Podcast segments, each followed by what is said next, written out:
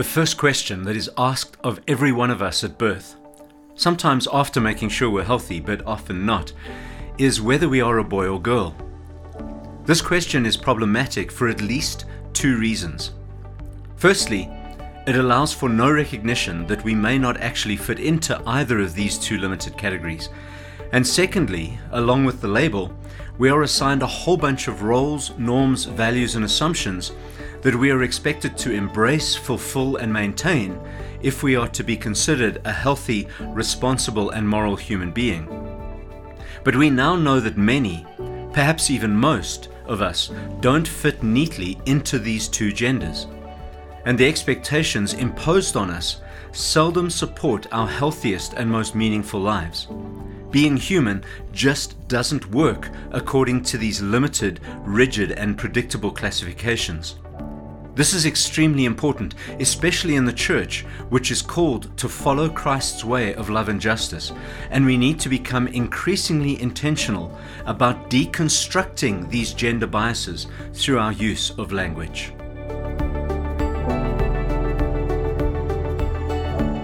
Hello, everyone, and welcome to the Progressive Worship Podcast from sacredise.com, where we explore all the ways that our worship shapes and defines our lives. I'm John, and today I want to explore the challenging and important topic of language and how it impacts our experience and understanding of sexuality and gender. And I want to chat about how this plays out in our sanctuaries and worship services. Before we jump in, please rate this podcast and share it as widely as possible. It really helps others to learn about the Progressive Worship podcast so that they can benefit from the work of Sacredise too. And make sure that you subscribe in your favorite podcast app so that you don't miss any future episodes. Also, if you would like a written transcript of this podcast with more detail and practical suggestions for applying these principles in your life and church, then please head over to the Sacredise Patreon page and sign up. You'll get access to the full version of this podcast, patron only content, and exclusive patron only discounts on premium Sacredise resources. You'll find the link in the description. Thank you so much.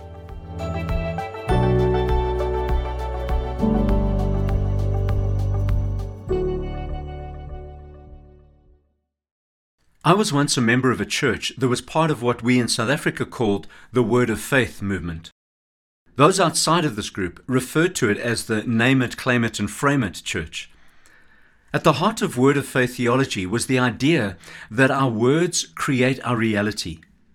I remember how people used to speak with great passion about what they confessed and making sure that they didn't inadvertently confess something negative that could bring disaster into their lives.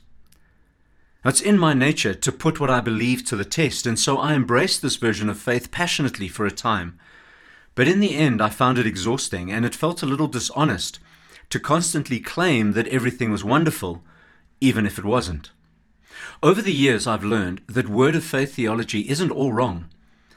Perhaps it would be more accurate to say that, in my view at least, it's a version of truth that is taken to such an extreme that it becomes distorted. There is truth in the idea that our words impact what we perceive and believe about ourselves, others, and our world.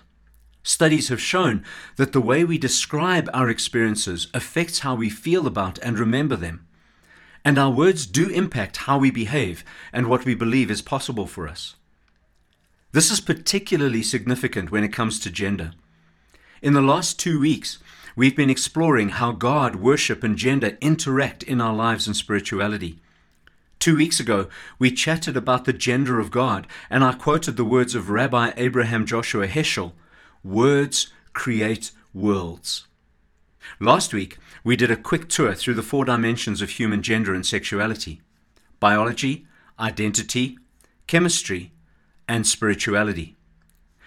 And we noted how, in all of these dimensions, our understanding and experience of gender and sexuality is dynamic and far more varied than our binary language would indicate.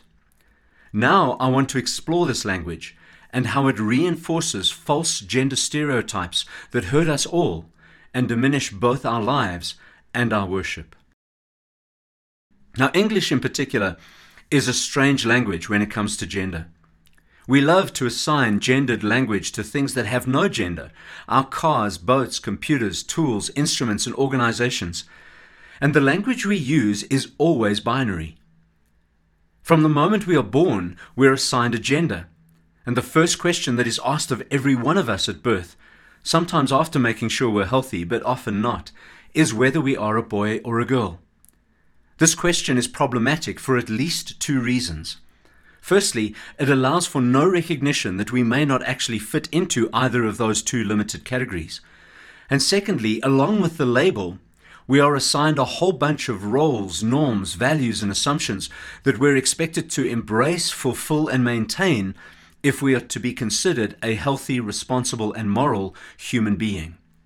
But we now know that many, perhaps even most of us, don't fit neatly into these two genders, and the expectations imposed on us seldom support our healthiest and most meaningful lives. Being human just doesn't work according to these limited, rigid, and predictable classifications. Now, our language about gender has led us to believe that certain things about gender are inherent in our humanity and are essential elements of our world and experience. Words associated with masculinity tend to be those that are strong, forceful, logical, and unemotional. Words associated with femininity tend to be soft, weak, sensitive, and emotionally laden. This language imprisons us all, regardless of our gender. But it doesn't have to be this way, because these associations of certain characteristics and qualities with certain genders is constructed, not inherent. Of course, language is also about more than words alone. Our communication also includes tone of voice, facial expressions, and body language.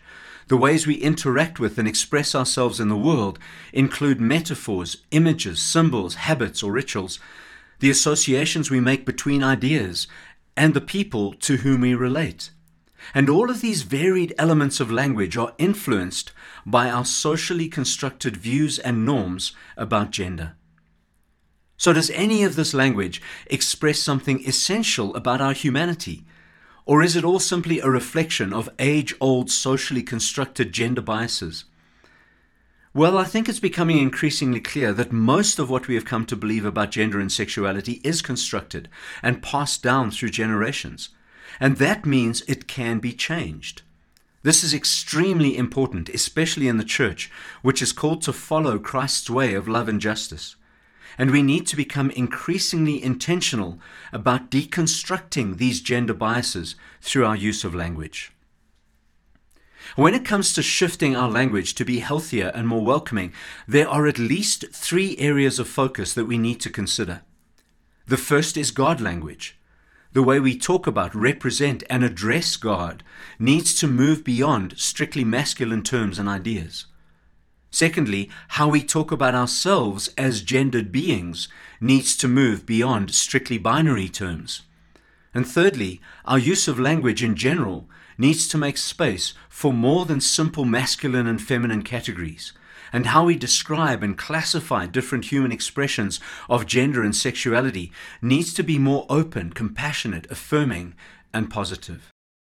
Unfortunately, churches are often the primary supporters of outdated and hurtful gender stereotypes and language. Even if we are theologically inclusive, our language can still reflect perspectives on God, ourselves, and the world that our theology would reject. And so, if we are to be truly inclusive, welcoming, and safe places for all people, we need to make sure our language reflects that. In the full Patreon version of this post, I explore three ways we can shift our language in worship to be more welcoming, healing, safe, and inclusive God talk, human labels, and relanguaging our texts. So, if you want to explore the thoughts in this podcast in more detail and get some practical suggestions for how to apply them to your community, then head over to Patreon and sign up. It's easy to use language thoughtlessly in worship. It's also easy, in a busy week of preparation, to simply adopt the language that is given to us by our texts and traditions. But when we neglect the responsibility to watch our language, we exclude and hurt God beloved people. It may take a little more work to be careful and intentional about being gender inclusive in all of these ways, but it is worth it for the healing and belonging that all our people can experience when we do. So, what can you do this week to watch your language more intentionally? Next week, we will explore the interface between gender and how our worship is planned, prepared, presented, and facilitated. I hope you'll join me for that. But for now, that's it for this week. Thank you for listening, and may your worship define your life. I'll catch you next time.